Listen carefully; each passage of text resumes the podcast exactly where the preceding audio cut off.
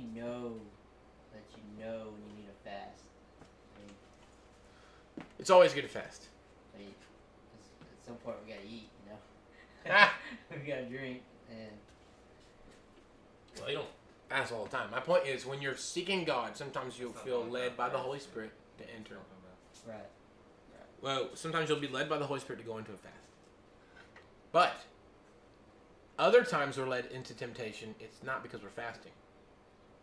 See, that was a controlled environment. See, sometimes we're led into temptation, but we weren't prepared because we never did fast. Lead us not into temptation. Guard your heart. How do you guard your heart? Fasting is one way to guard your heart. Because you go into fasting and you start to learn out what's in your heart. If you do that, you get to mend your garden. You see what I'm saying? You start fasting and praying, seeking the Lord, you start mending your garden. Your heart is being taken care of. So then you're not led into temptation. You know?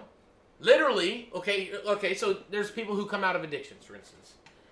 They'll get their heart right, and then all of a sudden, for months and upon months, they're not even tempted. Because they've guarded their heart. Why? Because you can't be tempted unless it's in your heart. Yeah. Okay? Fasting and praying does that. It helps us guard our hearts. So we're not tempted, you know? Like I said, if I if I allow these things to come into my heart through my eyes and my ears, then I'm not guarding my heart. Next thing you know, James chapter 1 says, But each person is tempted when they are dragged away by their own evil desires, which are in the heart, and enticed. So if I will just kill that, if I'll kill the flow of things that feed my heart, wickedness, I won't even be tempted. You know? You see? And that's powerful. So lead us not into temptation. You're part of that. Part you're part of um, guarding your heart so you won't be led into into temptation. All right. There's always opportunity to sin. Luke chapter 17 verse 1 through 4. Luke chapter 17 1 through 4. And he said to his disciples, Temptations to sin are sure to come. But woe to the one whom through whom they come. It would be better for him if a millstone were, were hung around his neck and he were cast into the sea than that he should cause one of these little ones to sin. Pay That's why I feel bad for people that leave and cause somebody else to leave. Pay attention to yourselves. If your brother sins, rebuke him. And if he repents, forgive him. Oh, yeah, I thought we weren't supposed to judge people's sins. it's all about how you judge, not never judging. Jesus didn't say don't judge. He said, in the measure you judge, you will be judged. So if you judge without judging yourself first, you get in big trouble. But if, but right here, it says right here, clearly, pay attention to yourselves. Yourself first, right? Then it says, if your brother sins, rebuke him. And if he repents, forgive him. In the same category, in the same paragraph where it says, he who causes his brother to stumble is worth, it better be have a millstone go around his neck. It's worth, you know, better, you see what he just did? If your brother sins and you don't rebuke him, you're helping him go into sin. It's powerful. And then it says, if he repents, forgive him. And if he sins against you seven times in a day and turns to you seven times saying, I repent, you must forgive him. The point is, why are we rebuking sin? To save a person. Yeah. Not to just point out their sin and beat them down. It's supposed to lead to repentance. Repentance leads to forgiveness. Yeah. Forgiveness leads to peacemaking and unity and, king- and kingdom advancement. Why do we rebuke our brothers who sin? Because we love them. That's right. We want them to have the opportunity to repent. If you don't rebuke them, they can't repent. Mm. Oh, but I thought the kindness of the Lord brings about repentance. Maybe we should just read the whole Bible.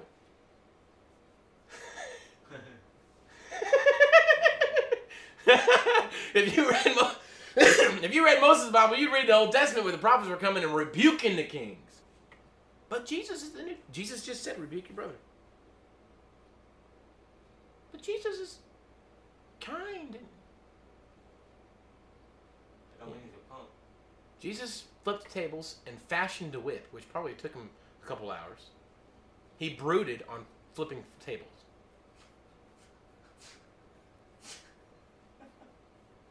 I saw this meme one time that said, "What would Jesus do?" Hey, if uh, if if if I asked the question, "What would Jesus do?" would be fashion whip and flipping tables be you know part of one of the options? what would Jesus do? oh, anyway. no, it says it would it be in the realm of possibilities? oh, anyway. All right, Jesus is awesome. So my point is, we got to rebuke sin. If we don't, then we don't love our friends. He's talking about our brother. Now, it's not talking about the outsider. talking about our brother. If the outsider is out there sinning, you can't help a sinner. He's sinning. He's sinning. He's a sinner. He's going to sin. Sinner sin.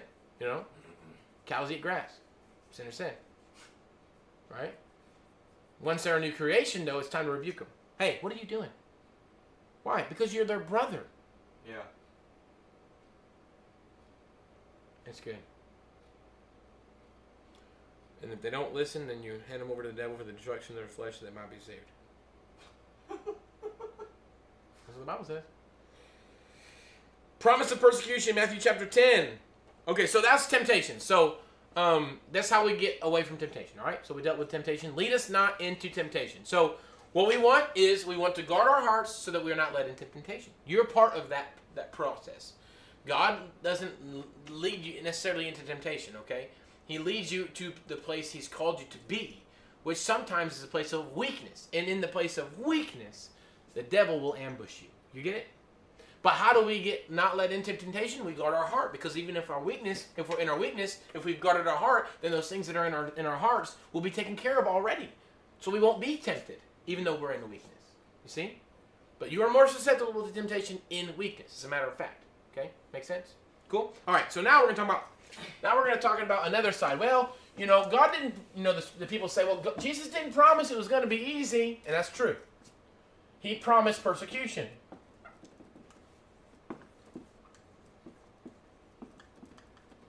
He promised persecution.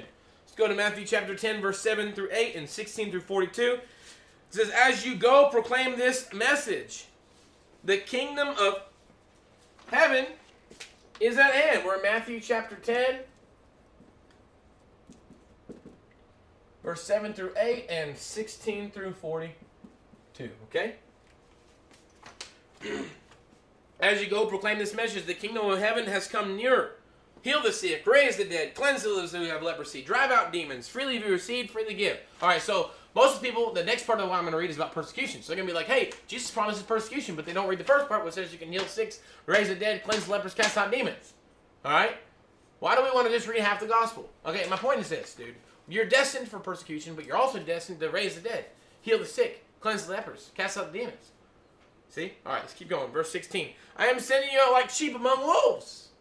Therefore, be as shrewd as snakes and as innocent as doves. Be on your guard.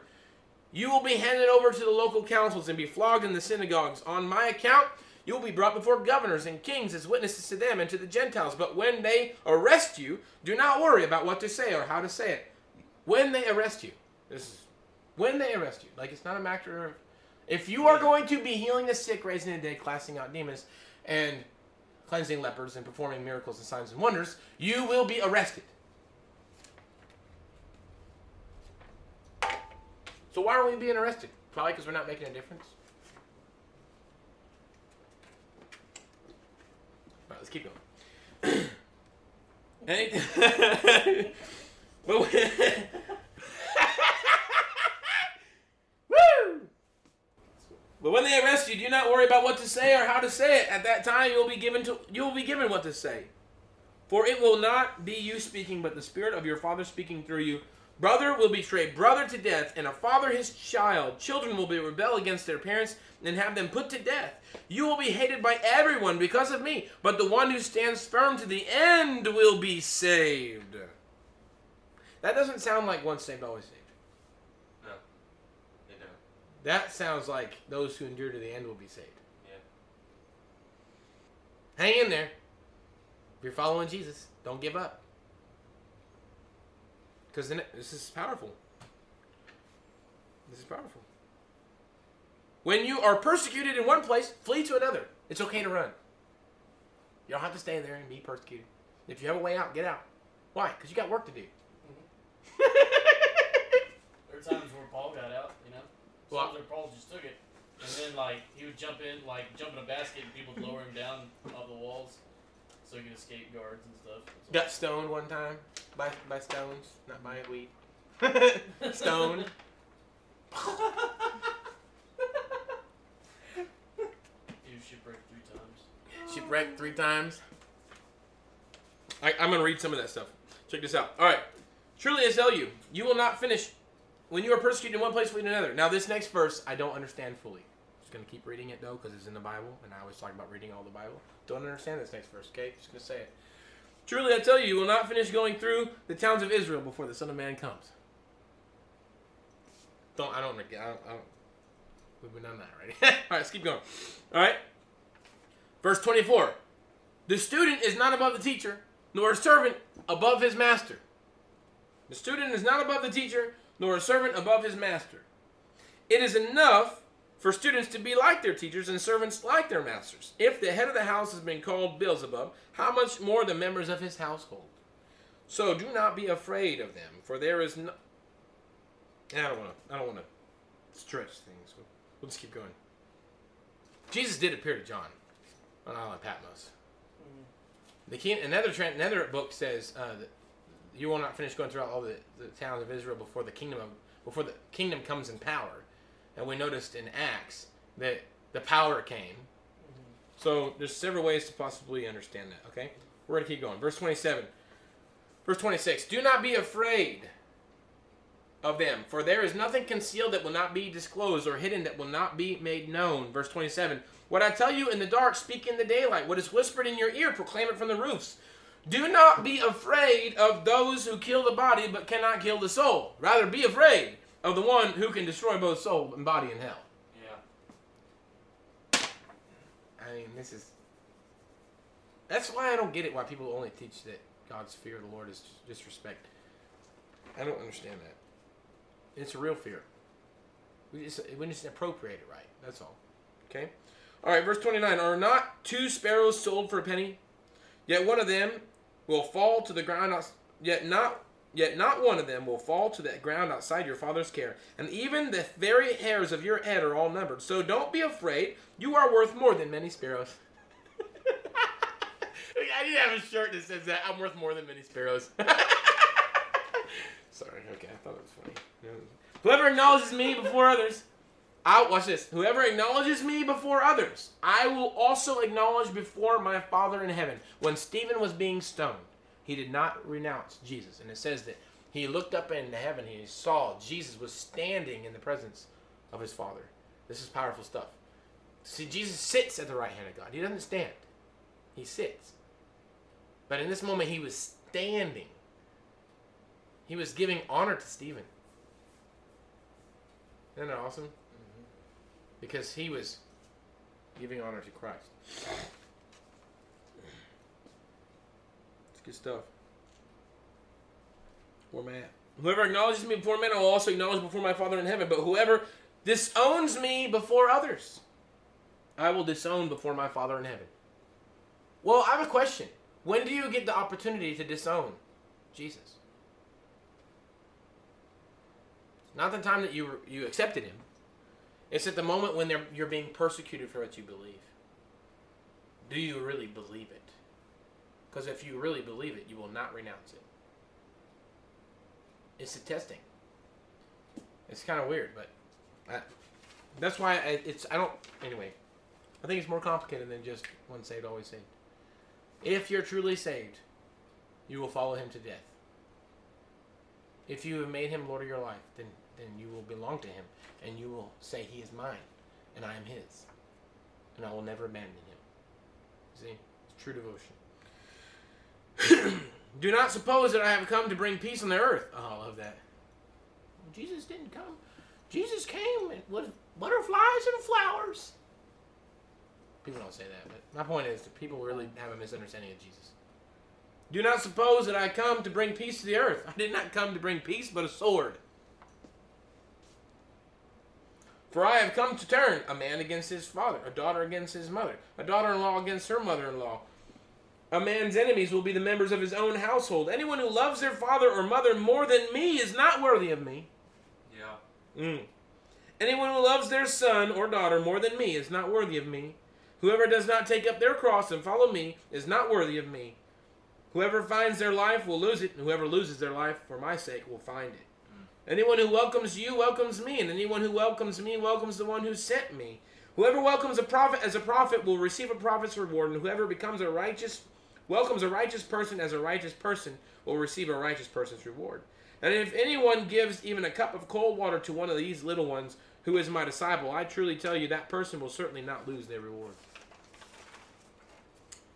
All right, so that was talking about being persecuted. So we are going to be persecuted for our faith. Okay? Jesus prays for our protection. This is powerful though. So, so people harp on persecution. Hey, we're to be persecuted. Everybody's to die for Jesus. If you're not dying for Jesus, you're not making a difference, right? All right, I like that. It's only half the gospel though. Okay? So John chapter 17, verse 14.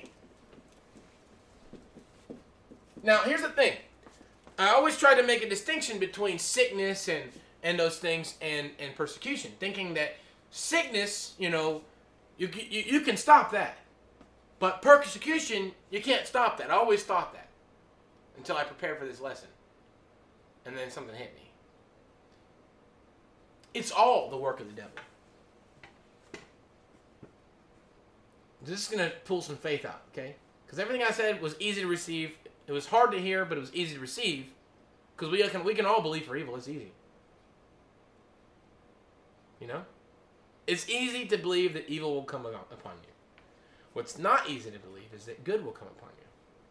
The reason why it's easy to believe is because we don't believe uh, that we deserve good stuff anyway. Okay, because we've done wrong. So it's it's easy for me to believe oh, I deserve to die for Jesus. You know. Now, you have to remember, though, that my devotion should, for to Jesus should not be rooted in, well, now I'm obligated to serve Him. No, it should be rooted in my love for Him. Yeah. You see? Now, am I obligated? Yes. I'm a slave to righteousness. But true devotion is in a choice of love. I choose to love Him. You know? So I would die for Him. If it came down to it, I would die for Him. In fact, what's worse, dying for Him or not being able to die? and getting beat over and over and over and over and over and over and over again. What if you couldn't die? Would you still go into death every time? Be stoned for Jesus? Be crucified for Jesus? Be boiled in oil for Jesus? Be shipwrecked for Jesus? Be abandoned for Jesus? See, death isn't just dying and losing your last breath. Scripture says, but we die every day. But we have been dying. Why? Because the apostles, they knew how to cheat death. they knew secret. They had a promise from Jesus to be delivered from the evil one. Doesn't mean well, the deliverance from the evil one means that you're going to be in the hand of the evil one for a minute and then you're delivered. You're snatched out. The apostles went into the hand of the evil one on many occasions and were delivered. So, yeah, I could die for Jesus once. Could you die for Jesus a few times, though? Check this out. So, look, John chapter 17, verse 14. I have given them your word, and the world has hated them. For they are not of the world any more than I am of the world. My prayer is not that you take them out of the world, but that you protect them from the evil one. It's good. Second Timothy, okay, so John chapter 17, verse 14. Jesus says, Jesus is praying. Now, Jesus gets everything he prays for, right? Protect them from the evil one. This is good. 2 Timothy 3, verse 10 through 13. You know, you, however, know all about my teaching, my way of life, my purpose, faith, patience. This is Paul talking. 2 Timothy chapter 3, verse 10 through 13. This is powerful stuff right here. But you, however, know all about my teaching, my way of life, my purpose, faith, patience, love, endurance, perse- persecutions, sufferings. What kinds of things happened to me in Antioch, Iconium, and Lystra? The persecutions I endured. Yet the Lord rescued me from all of them. Woo! That's cool. I had never seen that before. Paul was persecuted on multiple occasions, but was delivered from the evil one. He got beat, but he was delivered. Why? Because he had so much purpose. I think the reason why we die is sometimes we lose our purpose. But if we can understand our purpose, that I still have something to breathe for, I'll get beat down and get back up again. You know, Yeah. Paul was literally stoned and left for dead. They thought he was dead. He probably, I think he was dead. But personally, I think he got stoned to death. That's what I believe. And the apostles came to come get him, and he got back up and went to the next town and started preaching. That's awesome. You know, you talking about broken bones? I- This guy got healed, got lifted up out of being stoned, and went back to preaching. You talk about resolve. Talk about never giving up, enduring to the end. He goes, "It's not over." That's what he said. It's not over. I got more people to preach the gospel to. I got more work to be done. Thank you, Jesus. He didn't get stay down in that pit where he got stoned. He got back up, wrote two thirds of the New Testament. Purpose. What are you living for? You living for yourself? Are you living to be comfortable? Or are you living for Jesus? If you're living for yourself, you'll die. Mm-hmm. He who seeks to gain his life will lose it. He seeks to lose his life will gain it. I've lost my life. I live for him alone. It's good stuff. Yet the Lord rescued me from all of them. In fact, everyone who wants to live a godly life in Christ Jesus will be persecuted. While evildoers and impostors will go from bad to worse, deceiving and being deceived. Luke chapter 10, verse 17.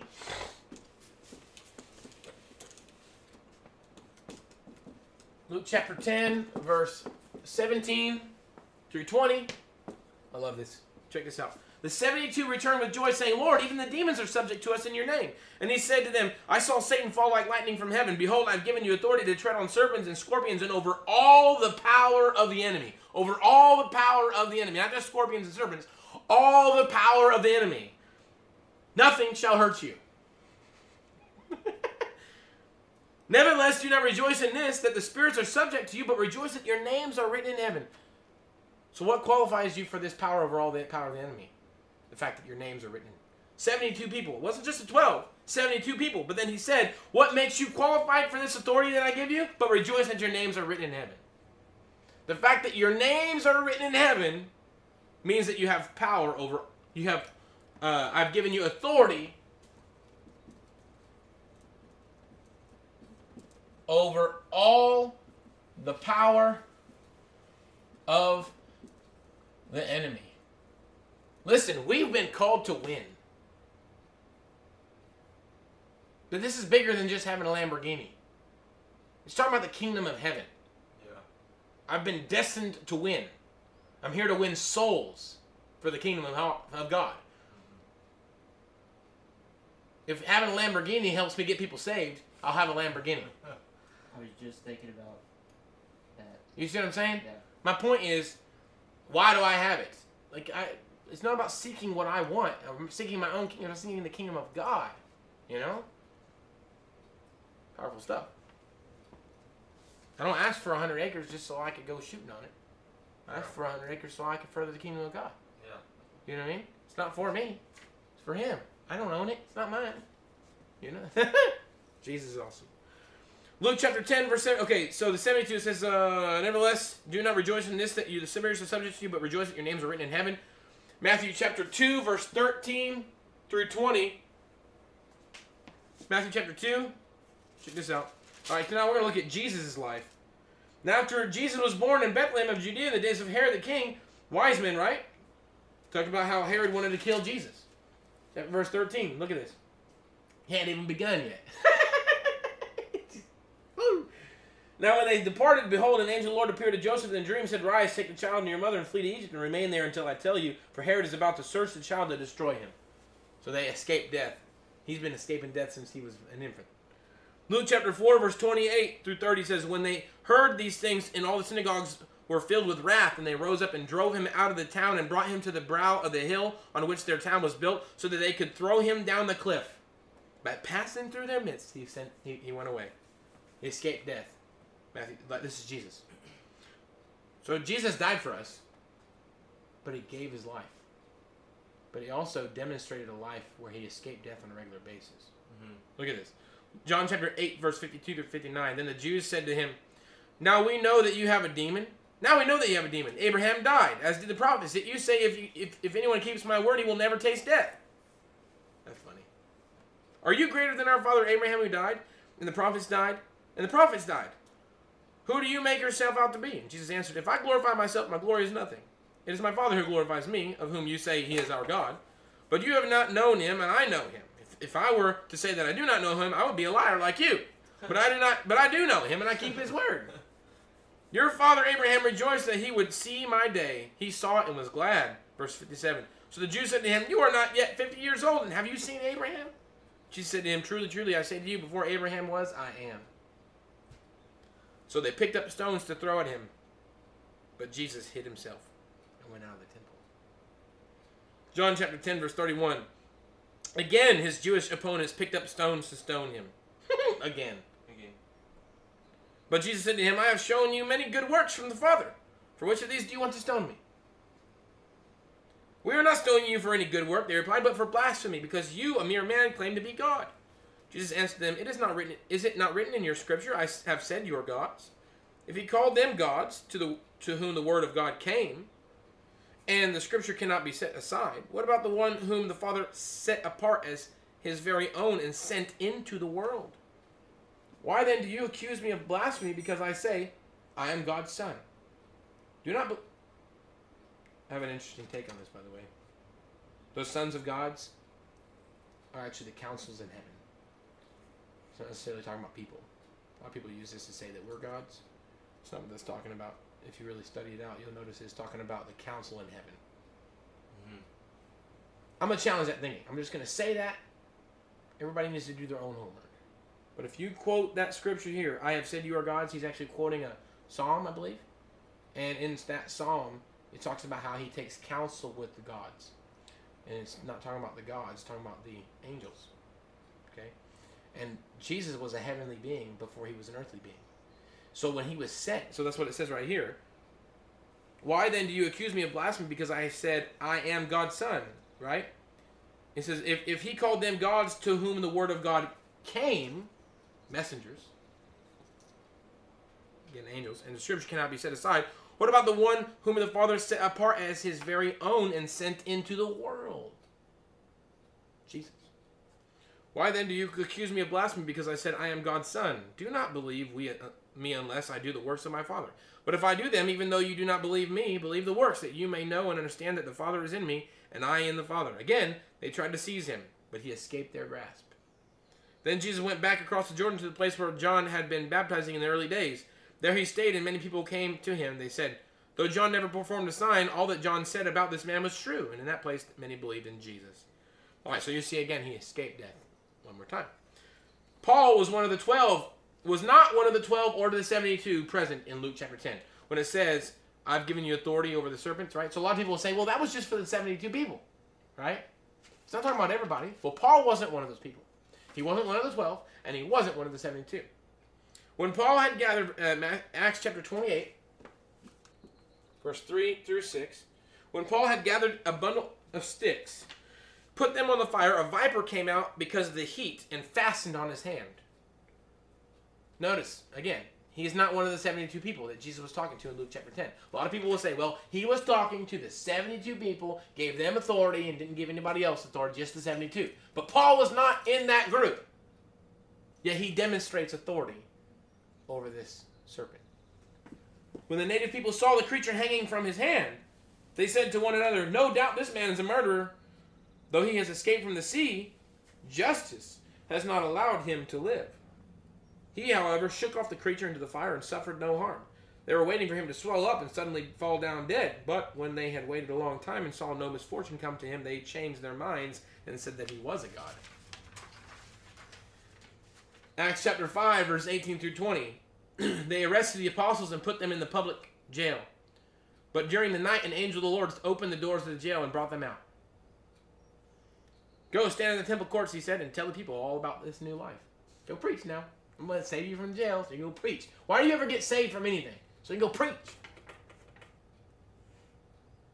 If you're not preaching, there's no point in being saved. Yeah. So every time they got arrested, on multiple occasions, they would escape prison. They would escape prison. They would escape prison. Or they would escape stoning. Or they would escape. Now, they would still go into it, but they got delivered. You see? Yeah. Acts chapter 12, verse 5 through 11. So Peter was kept. The point is, you're not exempt from being arrested, but you may be delivered from being arrested. You see?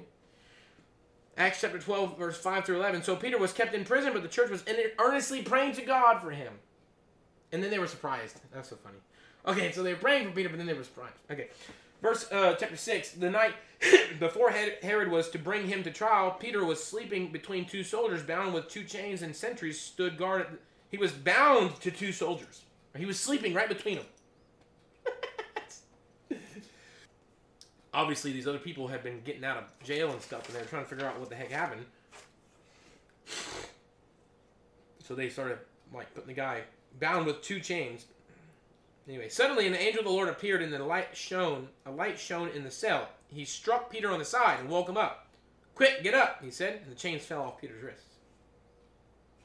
Then the angel said to him, "Put on your clothes and sandals." And, Je- and Peter did so. Wrap your cloak around you and follow me. And the angel told him. Peter followed him out. So get dressed. Hey, get dressed. He wasn't even in a hurry. He hey, get dressed. Maybe he wasn't in a hurry. Peter, Peter followed him out of the prison, but he had no idea that what the angel was doing was really happening. He thought he was seeing a vision. They passed the first and second guards and came to the iron gate leading to the city. It opened for them by itself. and they went through it. When they had walked the length of the one street, suddenly an angel left him. Then Peter came to himself and said, Now I know without a doubt that the Lord has sent his angel and rescued me from the Herod's clutches and from everything the Jewish people were hoping would happen. Paul was stoned. Paul was shipwrecked. There's, multi- there's even more stuff, okay? Acts chapter 16, verse 22 through 30. The crowd joined in the attack against Paul and Silas, and the magistrates ordered them to be stripped and beaten with rods. After they had been severely flogged, they were thrown into prison, and the jailer was commanded to guard them carefully. When he received these orders, he put them in the inner cell and fastened their feet in the stocks. About midnight, Paul and Silas were praying and singing hymns to God, and the other prisoners were listening to them. Suddenly, there was a, such a violent earthquake that the foundations of the prison were shaken. At once, all the prisoners' doors open, flew open, and everyone's chains came loose. The jailer woke up. and When he saw the prison doors open, he drew his sword and was about to kill himself because he thought the prisoners had escaped. But Paul shouted, Don't harm yourself! We're all here! The jailer called for lights, rushed in, and fell trembling before Paul and Silas. He then brought them out and asked, Sirs, what must I do to be saved? Whew! Mark chapter 16, verse 15 through 18. He said to them, Go into all the world and preach the gospel to all creation. Whoever believes and is baptized will be saved, but whoever does not believe will be condemned. And these signs will accompany those who believe. In my name they will drive out demons. They will speak in new tongues. They will pick up snakes with their hands, and when they drink deadly poison, it will not hurt them at all. They will place their hands on sick people, and they will get well. John the apostle could not be killed. It said that Roman emperor. It is said that Roman emperor. I'm reading something here. That Roman emperor Domitian commanded that the apostle John be boiled to death in oil. But John only continued to preach from within the pot. Woo! Jesus is awesome, isn't it? It's awesome. Another time, John was forced to drink poison. But as promised in Mark chapter 16, verse 18, it did not hurt him. Thus, John, the head of the church in Ephesus at that time, was banished to Patmos, the island of Patmos, in AD 97, where he received a revelation from Jesus about the end times and wrote our book, Revelation. Psalm 91 is a protection psalm. And according to 2 Corinthians chapter 1 verse 20, it says, "For all the promises of God find their yes in him." That's Jesus. That is why it is through him that we utter our amen to God for his glory. So my point is this: lead us not into temptation, but deliver us from the evil one. Delivering us from temptation has to do with our heart. Deliver, uh, lead us not into temptation has to guarding our heart, keeping us from going into temptation, and then deliver us from the evil one. Listen, Jesus, it's not so cook, cookie cutter canned Christianity here, you know, where, you know, listen, you're going to go through hard times, but blessed is he who perseveres under trial. Yeah. We have to believe the Lord. Listen, if you don't have purpose in your life, you won't have a reason to survive. Amen. So what we got to do is we got to say, I'm gonna, I want to be preaching the gospel when I'm 120. Amen. I don't want to stop, man. You know, My sermons might be five hours long, man. Because you keep forgetting what you're saying. Keep going on I rebuke that thought in the name of Jesus. I'll be unctioned by the Holy Spirit 100% because I don't even know what I'm saying no more. My point is this, man. We got to keep on going. You know, why? What's the purpose? You know, a lot of people they they want to they want. It's almost like they want to just stay in suffering. No, look, dude. We should count it joy that we would be considered worthy to be persecuted for our faith. That's what the apostles did. But they didn't stay beat down. Listen, they were all about victory, man. They were being persecuted for their faith, but they were seeing people get healed. Everybody nowadays is just preaching about, oh, you're supposed to suffer for Jesus. None of them are seeing healings. You see what I'm saying? There's something wrong with that picture. Why do we want to embrace the promise of Jesus for persecution, but we don't want to embrace all the promises of Jesus, which promise that we'll have victory over sickness and death?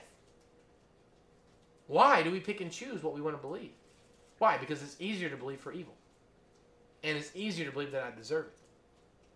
We have to remember who we are in Christ. We are not beat down, trodden down. We are the victorious ones. If we get beat down, we get back up. Righteous man falls seven times but gets back up. Praise the Lord. I hope this built faith. We can preventatively pray against catastrophe against our life. And we can hold on to every good promise in the Old Testament concerning our deliverance and concerning our pr- protection. You know? Why? Because we have work to do. Why would I choose a life of being in suffering all the time when I know I have a life of victory? So when the things come my way, I just rebuke it. I get on with my life and move forward and believe God for a miracle. Good stuff. Jesus is awesome. Praise Lord.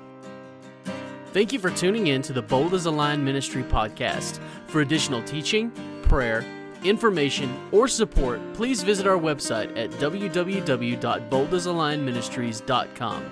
Subscribe to our Facebook for updates on what God is doing in our ministries, and our YouTube page for updated teachings hosted at the Barracks Discipleship and Recovery House.